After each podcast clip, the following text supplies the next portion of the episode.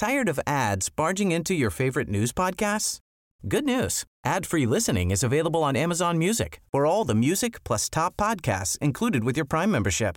Stay up to date on everything newsworthy by downloading the Amazon Music app for free or go to amazon.com slash news ad free. That's amazon.com slash news ad free to catch up on the latest episodes without the ads. Hey, I'm Ryan Reynolds. Recently, I asked Mint Mobile's legal team if big wireless companies are allowed to raise prices due to inflation. They said yes. And then when I asked if raising prices technically violates those onerous two-year contracts, they said, what the f*** are you talking about, you insane Hollywood ass?" So to recap, we're cutting the price of Mint Unlimited from $30 a month to just $15 a month. Give it a try at mintmobile.com slash switch. $45 upfront for three months plus taxes and fees. Promo for new customers for limited time. Unlimited more than 40 gigabytes per month. Slows. Full terms at mintmobile.com.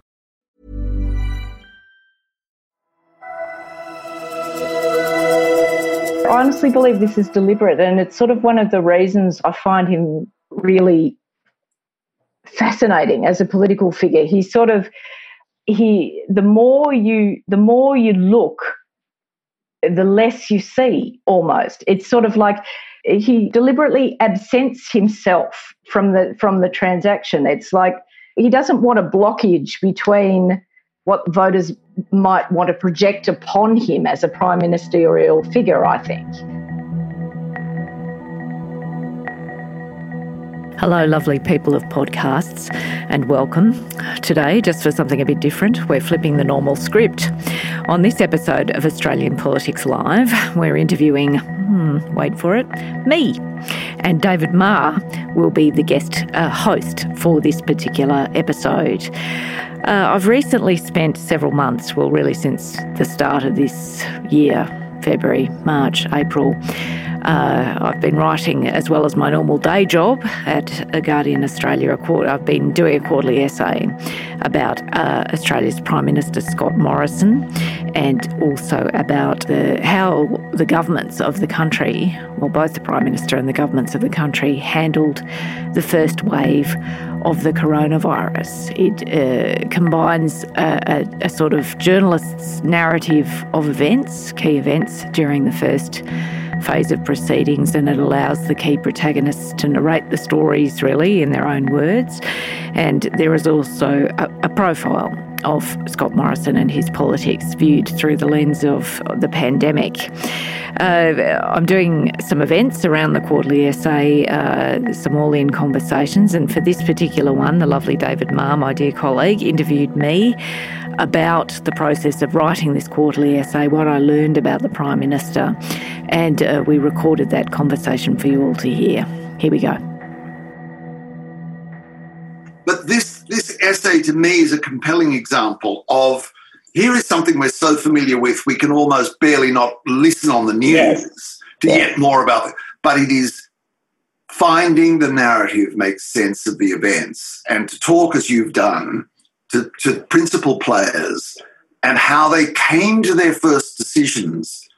And there's this wonderful sense I think you were aiming for of however much we know about the pandemic now, we have to remember that the big decisions were made quite largely on guesswork. Yes, yes, yes. And that was that was hunch. really yeah, hunch. And I, I say in the piece that strangely, it would have been so easy to miss this event. Even though it now looms so large in our lives, we've almost forgotten what it's like to, to not be in it. Right at the start, given where Morrison was at, he was coming out of the tail end of the bushfires, which he obviously mishandled in full public view. Uh, when spectacularly, when when Parliament resumed, it resumed with this thunderclap where the Nationals just had a giant tantrum and sort of all stormed at their leader, Michael McCormack, to no result. Morrison was also in the middle of the sports grants fiasco. This was a seriously busy, extended guy and extended government. And they could have quite easily missed the onset of this pandemic, but they didn't. But as you say, David, it's not like there are a set of rules or a set of perfect information that one can apply in these circumstances. You get all the inputs, but at the end of the day, you have to make decisions based on imperfect information. And Morrison references this in his conversation with me in the essay that this is this is a genuine difficulty. And and but that's at the core of government. It is the art of making decisions with imperfect information. It's at the core of leadership too, isn't it? Because one of the great qualities of a leader. Yeah. And I think it's one that's overlooked. In so many profiles, biographies of, of current leaders, this knack for judgment, which can't really be sourced or analysed or dissected, but do you have judgment? Mm. But do you come away from the sight of Morrison in action mm. convinced this man has judgment? I think he, uh, well, well uh, it's it's variable. It is. It's actually variable, but I think he does have very sharp instincts. If, uh, which is sort of what you said a minute ago, that it's that the decisions are partly instinct.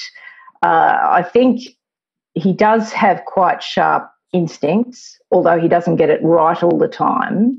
I think what enabled them to make better judgments in this crisis, at, at particularly at the start, was the benefit of the bushfires. There's uh, there's a piece in the in the essay. There's a reflection from Christian Porter where he said that the cabinet, because of the mishandling of the bushfires, there was this hypervigilance in the cabinet about not making that error again, not yeah. finding themselves stranded by a major event and unable to position themselves in it. And so I think they were assisted by having mishandled the first feder- federated crisis and they weren't going to make that same mistake. They weren't going to make that same mistake, and perhaps the, you know, I guess it's all a question of emphasis, isn't it? I mean, you know, perhaps in the rush to not make that same mistake may have resulted in over engineering in this crisis compared to the first. But uh, I think, yeah, it's kind of multifactorial. Uh, Morrison's got good instincts. Often he has good judgment, but not always. And I think the people around mm. him uh, were, as let's just give it to Porter, were hyper vigilant after the bushfires and, and absolutely determined that whatever this new thing was, that it wouldn't, that it wasn't going to be a cocker. Can I contrast the two crises and suggest that for the bushfires, one of the problems, one of the political problems for the government was the verdict of the experts.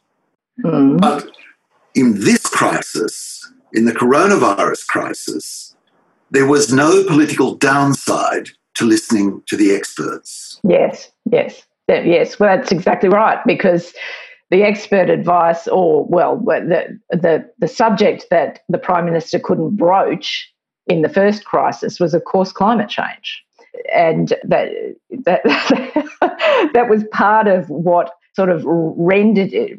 He had this strange paralysis during the bushfires. Which it was more than climate, but climate was at the root of it.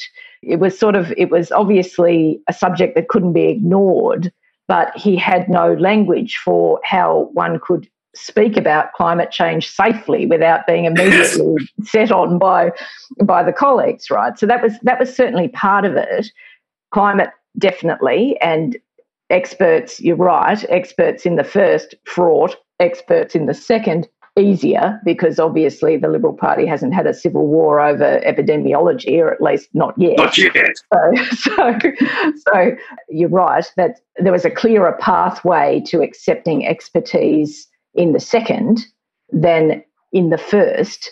But it was also it was, also I think learning in a different way from the bushfires again. Part of Morrison's problem in the bushfires, apart from the fact that he couldn't speak about climate change without being beset by mad people, was that there was nothing to do in his head, right?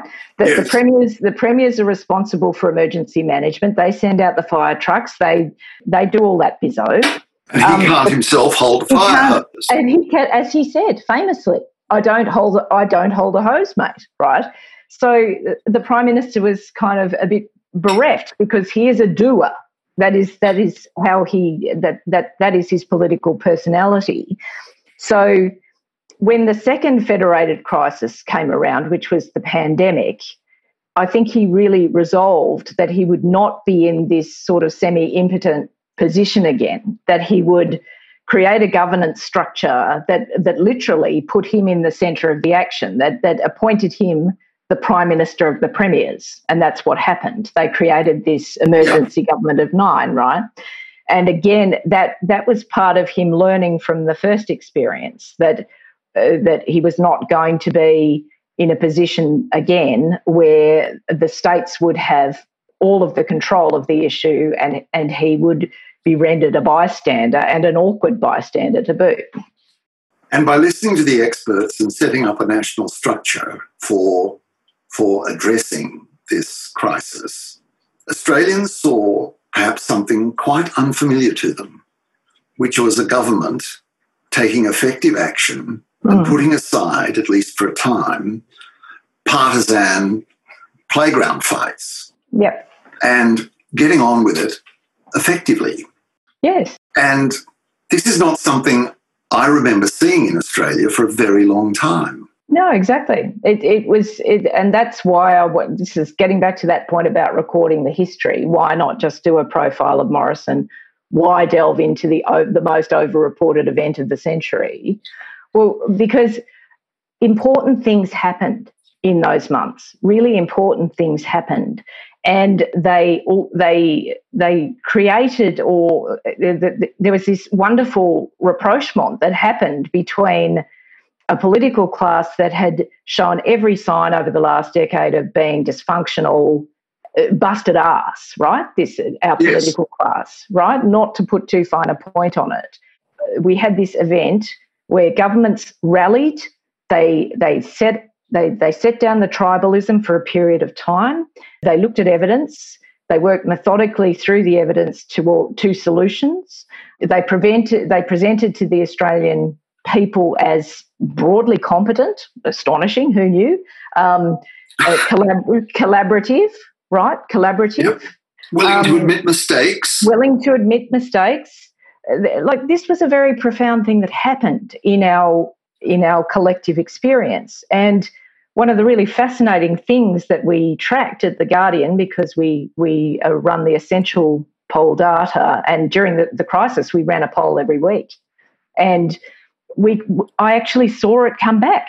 I saw trust come back. Yeah. Uh, I mean, trust in government is this extraordinary thing, as, as we know, that collapsed under Kevin Rudd. Yeah. Um, collapsed when he turned away from doing anything effective about global warming. Yep. Since. And here we have this crisis, government acting. Do you think it was a time when suddenly people, I mean, I know it was true of me, started to think, well, if government in this country can actually do something, then maybe it could do something about and a long list of things which in the last decade governments have studiously refused to do anything about. Yes. Well, wouldn't that be marvellous if that wouldn't happened? that be marvellous? Global warming would go back on that list. But it seems to me that you capture this beautiful moment in the quarterly essay when there seems to have been a profound shift in Australian government and trust. But do you sense that it's going to last? Mm, um, so I would love to. Uh, I would. I would love to be uh, ebullient about this. I would love to be brimming with optimism because God knows we could we could use some optimism. Um, but uh, sadly, already I think we uh, we're seeing reversions to type all around the place. We've sort of reached a point in the crisis where where we are reverting to, to business as usual. We've seen this particularly over the last month or so in this sort of proxy war than actual war between Scott Morrison and Daniel Andrews, the most interesting relationship in the Federation. And uh, the Prime Minister tells me in the essay the key fusion in the Federation sadly, the key fusion is looking a, a, little bit unfused at this point in time. But it, it's sort of not just as simple as uh, Daniel Andrews and Scott Morrison have, have fallen out, and now it's toys out of the, out of the cot, and and it's all kind of horrendous again. I think the problem is, I guess, the, one of the implicit questions in the essay is how long can a prime minister set down ideology? How yes. long can that happen? How long can the leader of an established major party set down ideology in favour of practical problem solving? That's the key question for me. And and uh, the, the evidence suggests possibly not for that long. You see Morrison now starting to be sort of buffeted by a whole bunch of cross currents. There's the dynamic in the government where where the government is now asserting to the prime minister you are not the prime minister of the premiers you are the prime minister of, of us the liberal yes. and national parties and we have a bunch of views about what does or does not happen in a crisis and who might be to blame in the event that everything goes pear shaped, i.e., not us, it's that Daniel Andrews that needs to yes. wear the lion's share of the blame. So you see that happening. You also see normal election cycles because obviously we've got to run a state elections coming up. Queensland in the, and, and we've had one in the Northern Territory, we're having one in the ACT where state premiers are also playing to their own constituencies and, and are being pulled away from this government of national unity because sort of partisan weight is coming to bear on them as well. So, so when does when when does the Guardian next poll trust? Ah, well, that's uh, well funny. Funny you may say that, David. You, uh, if people read the Guardian tomorrow, they may see some new figures about it. Um, Ladies and gentlemen, I didn't know that. I didn't know that. Um, Katharine, I don't want to be personal, but how many prime ministers have you reported? Oh. oh, yes, let's bring my age into this. No, I did. I, no, I started. I'm, I'm just going to your expertise, no, not your sure. No, seniority. no, I'm, I'm, not at all. I'm not at all. I'm not at all offended by my age. No, um, uh, I ha, uh, I had two weeks of Paul Keating when I started as a very baby journalist. I literally turned up in the last two weeks of Paul Keating before that election. So I have had. So everybody from then. Yes, I've had uh, John is Howard man, through to the current bloke. Is yeah. this man the hardest to read of all of those men and women? Yeah, by a considerable margin. Why? Partly because I, I, do borrow from Gertrude Stein in the piece, and I say there's no there there. It is. Um, it, it's partly because he is at his core this this hybrid of a prime minister and a campaign director which is which is not w- what we've had in the prime ministership in Australia in my reporting lifetime. It's partly because yeah, that you cannot identify, or at least I can't. I'll, I'll be fascinated if anyone in the audience can. And I devoted quite a lot of thinking to this as I was writing the piece. I tried to identify that the hill Scott Morrison would die on politically. Yes. And you could, for all of the previous prime ministers, I can identify a hill. For for this for this fellow, I, I can't now because you know the way he comes at politics is not from the point of view that the Liberal Party has a set of values that I am a custodian of and I will project to Australian voters.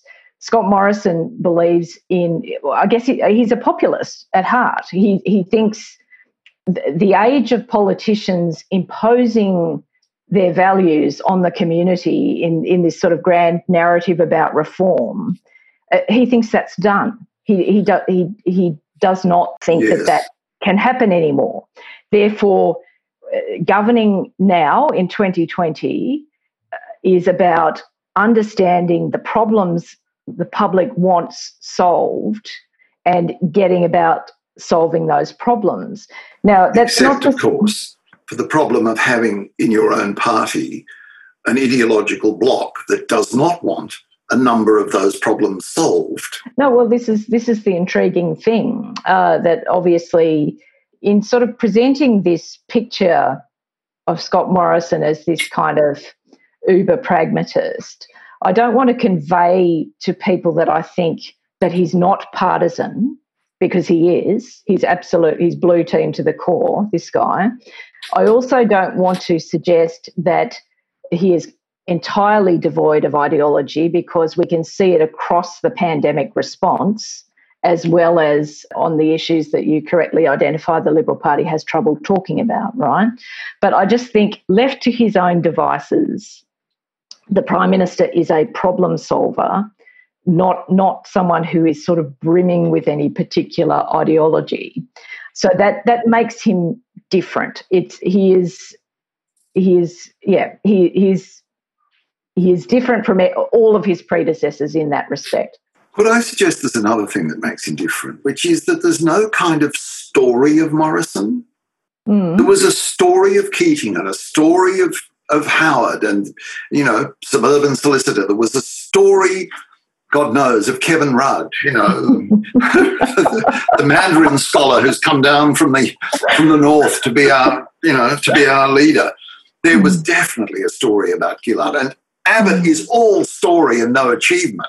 Yeah, he is all There's story. This curious lack of story about this man. Yes, but this but this is deliberate. I honestly believe this is deliberate, and it's sort of one of the reasons I find him really fascinating as a political figure. He sort of he the more you the more you look the less you see almost it's it, he has this reflective quality it's sort of like he he sort of deliberately absents himself from the from the transaction. It's like you know what what people see as a manifestation of their own desires in a way. It's uh, like I know this probably sounds insane to people listening, but but I honestly believe this to be true.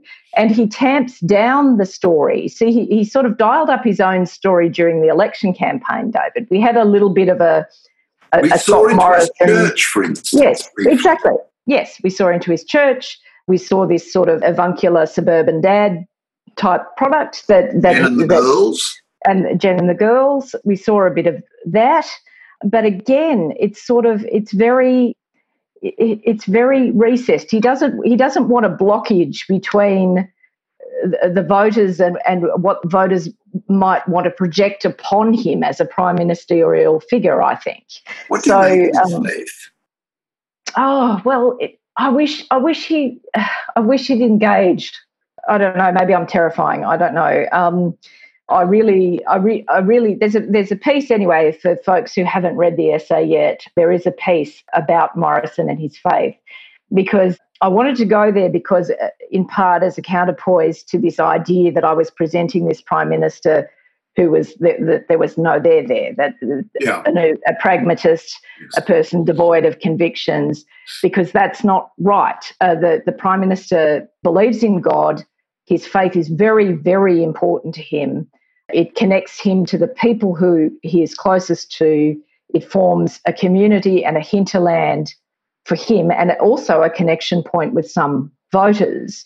So i wanted to engage him on what his on, on what faith is for him. I grew up in, in the Catholic Church and faith was faith was about suffering and doubt, right?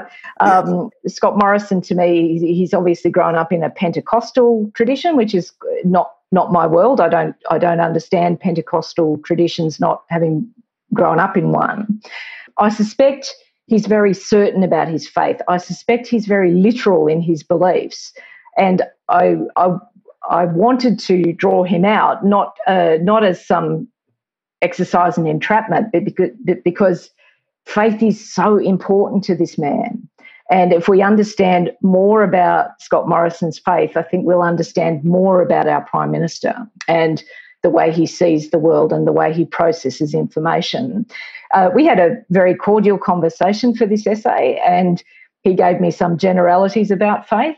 Mm. Um, but he did not want to engage on on this question at all. He said to me, I can't remember the exact uh, phrase, but it was something like, "I don't parade it," or "I don't make a." a you have to say that. You, I mean, the the last person. Um, but, mm, it's interesting, isn't it, that of the last three or four prime ministers we've had, faith has been this very big issue for them. Yeah. Huge issue with Kevin Rudd. Remember his press conferences he would hold outside the outside, church. Outside the church on Sunday, Yes. outside the Lych Gate of St John's. Yes. Um, yes, indeed. Yes. And and then Tony Abbott, of course, Mr. Faith. very, very yes. That well that that that faith I recognise. That's the one. Yeah. So we had the Anglicans, we've had the Catholics, now we've got Yes. the Pentecostals. Yes, Um, yes. Can I take you to task for something I think you do, which is really cruel? And that is approach the Prime Minister with respect. And I, think that the damage you do to this man by being quiet, respectful, and attentive to him, not shouting, not raging about him, but analysing who he is and how he operates, is damage that perhaps will never be repaired. Um, I think that's an overstatement. I do, uh, I do, um, I do approach him quietly, and I approach him in the way that he approaches the world, which is in an, a highly attuned and observant way. One thing you wouldn't know about Scott Morrison if you just get the glimpses, uh, you get the packages on the television, is is how attentive this guy is, uh, how how yes, make that point. he's a watcher. He is absolutely a watcher, and he can read a room. Not all not all politicians can, but he is very attentive, in my experience anyway, of of his surroundings. He he makes judgments very quickly, very intuitively. I say at one point in the essay, it's sort of like I wonder whether it's the policeman's gaze uh, or the son of the policeman's gaze. His father, John, was a policeman, a New South Wales policeman, before he was a local councillor later in life. And I'd speculate at one point whether this is this is the policeman's gaze that's being sort of modelled to the son that you, you've got to learn very quickly what side of the line your opponent is on, whether they're on your side or another side.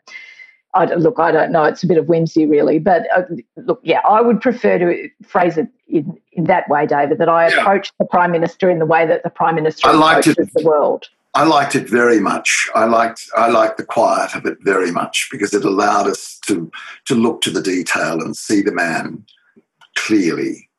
He's a great one of his great skills, I think, I don't know what you think of this, is not answering the question. He is a phenomenal non-answerer. Oh God, yes. It's it, well, it's very, uh, it's very taxing for us who who are showing up every day in Canberra. He's a, he. He doesn't mind questions being asked. He just minds answering them. Um, Yes, that's, that's, we find this again and again. Although he can sort of sometimes confound you and and, and answer a question, but uh, mostly not. And particularly, you know, there's uh, his if he if he doesn't want to answer, you're not getting an answer. It wouldn't matter if you you know sort of set your hair on fire or whatever performance you put on, you're not getting an answer. It's just it's just blank. Today, I gather I wasn't in the office today, but my dear colleague Paul Karp, who has been relentless and wonderful on the sports grant story, Yes. and has been attempting to uh, get a question up in a press conference, the last couple of press conferences about the latest information in relation to sports grants. I gather the Prime Minister turned on his heel and left. So, and, and he, he has shut me down in press conferences in the past. So, yeah, if he doesn't, Shut me down. so if he doesn't want to answer, it's, it's very difficult to, to get an answer. I mean, he's not Robinson Crusoe there, of course, as a political figure, but he, uh, he certainly won't answer a question that he doesn't want to answer. Is it time for journalists to start to work together to compel answers? And when one journalist is fobbed off, instead of the next journalist going on to some other issue, Mm. just, it's It happened once or twice in the White House press room, and it's enormously powerful, but it seems not to happen here. Yeah, it, look, it does every now and again. I, I can remember in one instance asking, it, it was during uh, one of the asylum policy debates. Oh, it was Medevac. It was about the Medevac legislation. I asked the, the Prime Minister said something that wasn't factual, and uh, and well, just wasn't wasn't yes wasn't true. And I I pulled him up on it, and he didn't you know, he, he became quite frustrated, obviously, with the dynamic. And I thought, oh, well, that'll be that. But a couple of my colleagues, David Speers and someone else, picked up immediately afterwards and, and pursued it. And I was really grateful for that because I wasn't intending to make a scene. I just didn't, I just don't think it's right if prime ministers aren't factual in their answers. Yeah. So, uh, but you're right, it happens, it happens more infrequently than it should. I don't really know why. I think probably because there's a bit of a mindset that may have developed from the days where press conferences were not all that frequent. We're in a we're in some strange circumstances at the yes, moment where all the time. They, they are now happening all the time. But I think possibly the mentality sort of extends to the pre-pandemic era where prime ministers may not appear that frequently. So if you've got a question to answer, you've got one you've shot grab at that opportunity. Right? You've got to grab it. So I, I, don't know. I haven't thought about this deeply, but I suspect possibly there's a bit of that in in this, rather than just sort of being obtuse or failing to assist colleagues in need, I think possibly we we journalists can get a little bit obsessive in our focus and are not always that attentive to the dynamics around us. Putting it nicely. Katharine, one of the little doors, one of the, the quiet, sorry, not little, but one of the quiet doors you opened for me in this essay was the observation that this man doesn't really like Parliament. Mm. Yeah, really doesn't. Yeah. really doesn't. Explain. Yes. Well, it's sort of fascinating again because it does mark him out from other prime ministers. I don't think Kevin Rudd loved Parliament, to be frank. I don't think he hated it, but I don't think he loved it either, to be honest. I think Julia Gillard did. I never detected any sort of particular derision on Malcolm Turnbull's part about Parliament. Keating, well, obviously. Howard, well, obviously. It's sort of, you know, what gets them out of bed in the morning, that whole kind of bear pet theatrics. And it's kind of fascinating about Morrison because he is, you know, he's, he's, he's quite, he's obviously a very forceful guy, right? He is, yes. he is that forceful person. He's a forceful not, presence in Parliament. He is. And it's not like he doesn't, you know, it's not like he sort of avoids conflict. So, so it's genuinely strange. I think it's just that the prime minister does not like constraints. He likes to be able to set his own agenda on his own terms. He likes latitude. He likes uh, he likes room to move, and and Parliament is just gravity. Parliament is it, it imposes weights on prime ministers. There are there are rituals in the day that, that, that burn up time time you could be doing something else. You've got to sit there and prep for question time. And and the whole kind of the, the, the perform the performative element of the chambers it's just it is all gravity. And this prime minister is always packed for flight. Yes and he can't just turn on his heel and leave question time if things well, get tough well, you can't. It's sort of you've you've just got to endure that. And and look, he is. Uh, you know, I don't know if this comes out in the essay or not. He's he has a ferocious work ethic. He is a very hard worker, and so it's not it's not that uh, you know he doesn't like the work. I think he doesn't like the constraint. And there's no there is no easy departure, as you say. It's not like uh, if you if you just had enough of this, if you if you really don't want the 38th question on aged care or whatever it is, sports or sports, whatever, yeah. you, you can't just nick off or change the subject. You, you're there and you've got to possess yourself with the patience in order to get through those moments. And, uh, you know, and I, I don't think he enjoys it particularly much. A question has come in from one of our viewers, which I think is a wonderful question. Great which is to what extent this man is like Trump. Okay. Um, yes. Well, I, I, I, say in the essay that uh, I have seen with my own eyes, I have seen the Prime Minister try on a Trump suit. I've seen him pop it on, go for a little wander about in it, see if that works. Crutch, uh, yes. All the all the bizzo, uh, and and I've seen him take it off again because I don't think he thinks that really does work in the Australian context. I think there are some elements of Trumpism uh, that that you can see in Morrison's approach and instincts.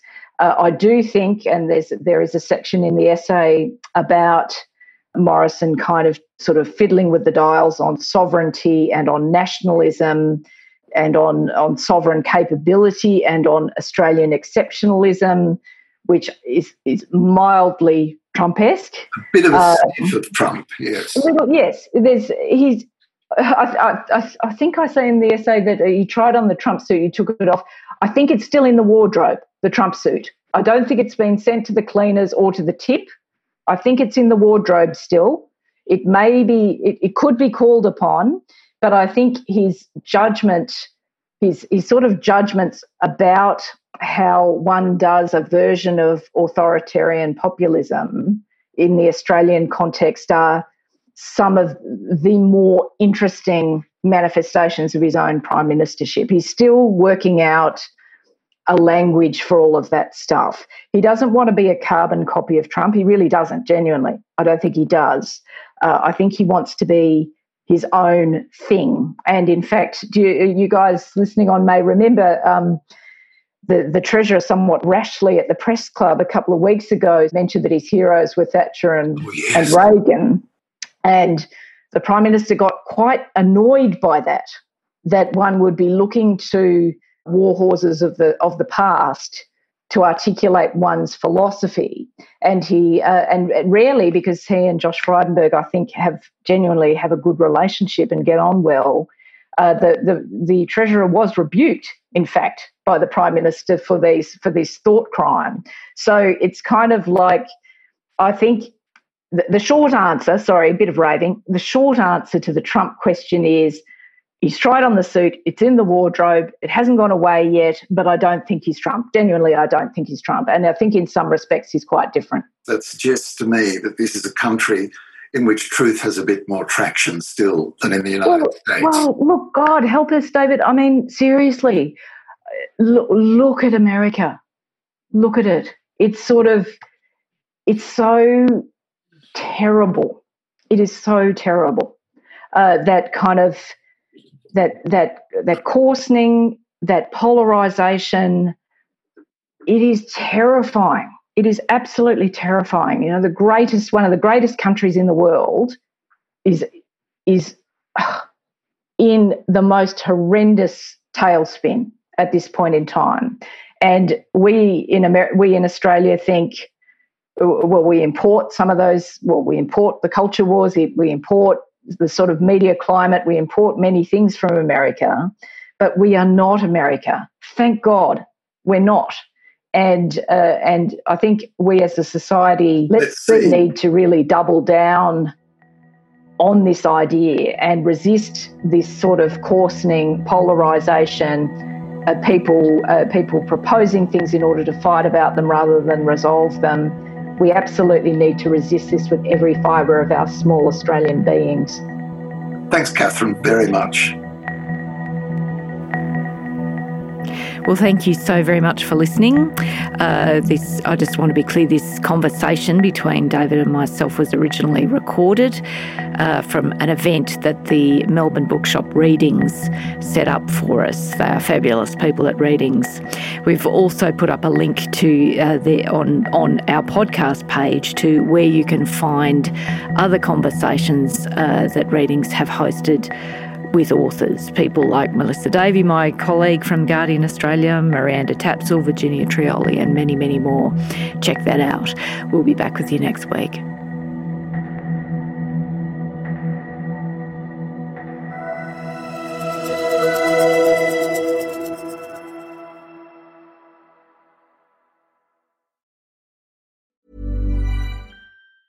Tired of ads barging into your favorite news podcasts?